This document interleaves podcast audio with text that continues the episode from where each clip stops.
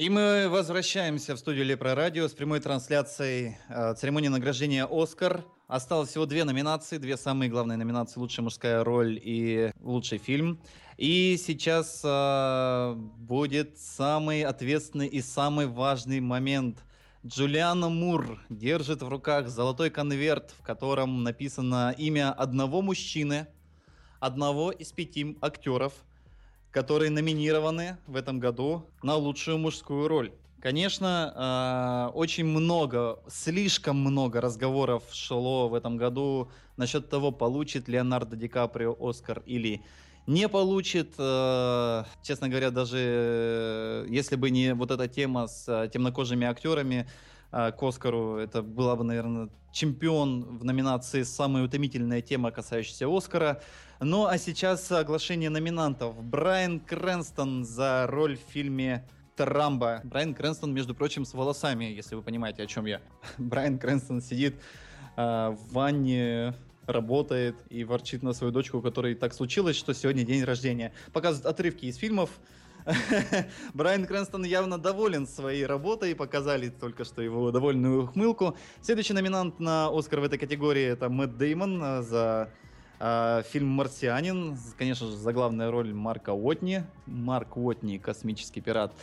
Мэтт Деймон заметно нервничает, кстати. Хотя, что ему нервничать? А, неназываемый номинант. Ну, конечно же, называемый. Леонардо Ди Каприо за фильм «Выживший» за роль Хью Гласса. А, показывает эпизод, где Ди Каприо разговаривает на индийском языке э, со своим сыном видимо, чтобы показать всю многогранность таланта Леонардо Ди Каприо. Майкл Фасбендер за э, роль, за главную роль в фильме Стив Джобс.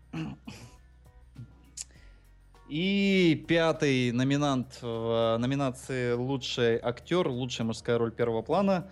Хотя, может быть, здесь не очень корректно в, именно так перефразировать эту номинацию. Эдди Редмейн – в фильме «Девушка из Дании» за роль Эйнара Вегенера и, соответственно, вторую роль Лили Эльби. То есть мужская ли это роль, женская ли это роль. Лучший актер а, Эдди Редмейн, который буквально только что стоял на сцене и вручал а, статуэтку лучшей актрисе. И Оскар в номинации за лучшую мужскую роль получает Леонардо Ди Каприо. Зал встает. Это первый Оскар и шестая номинация для Леонардо Ди Каприо. Аж интересно, что он там сейчас скажет.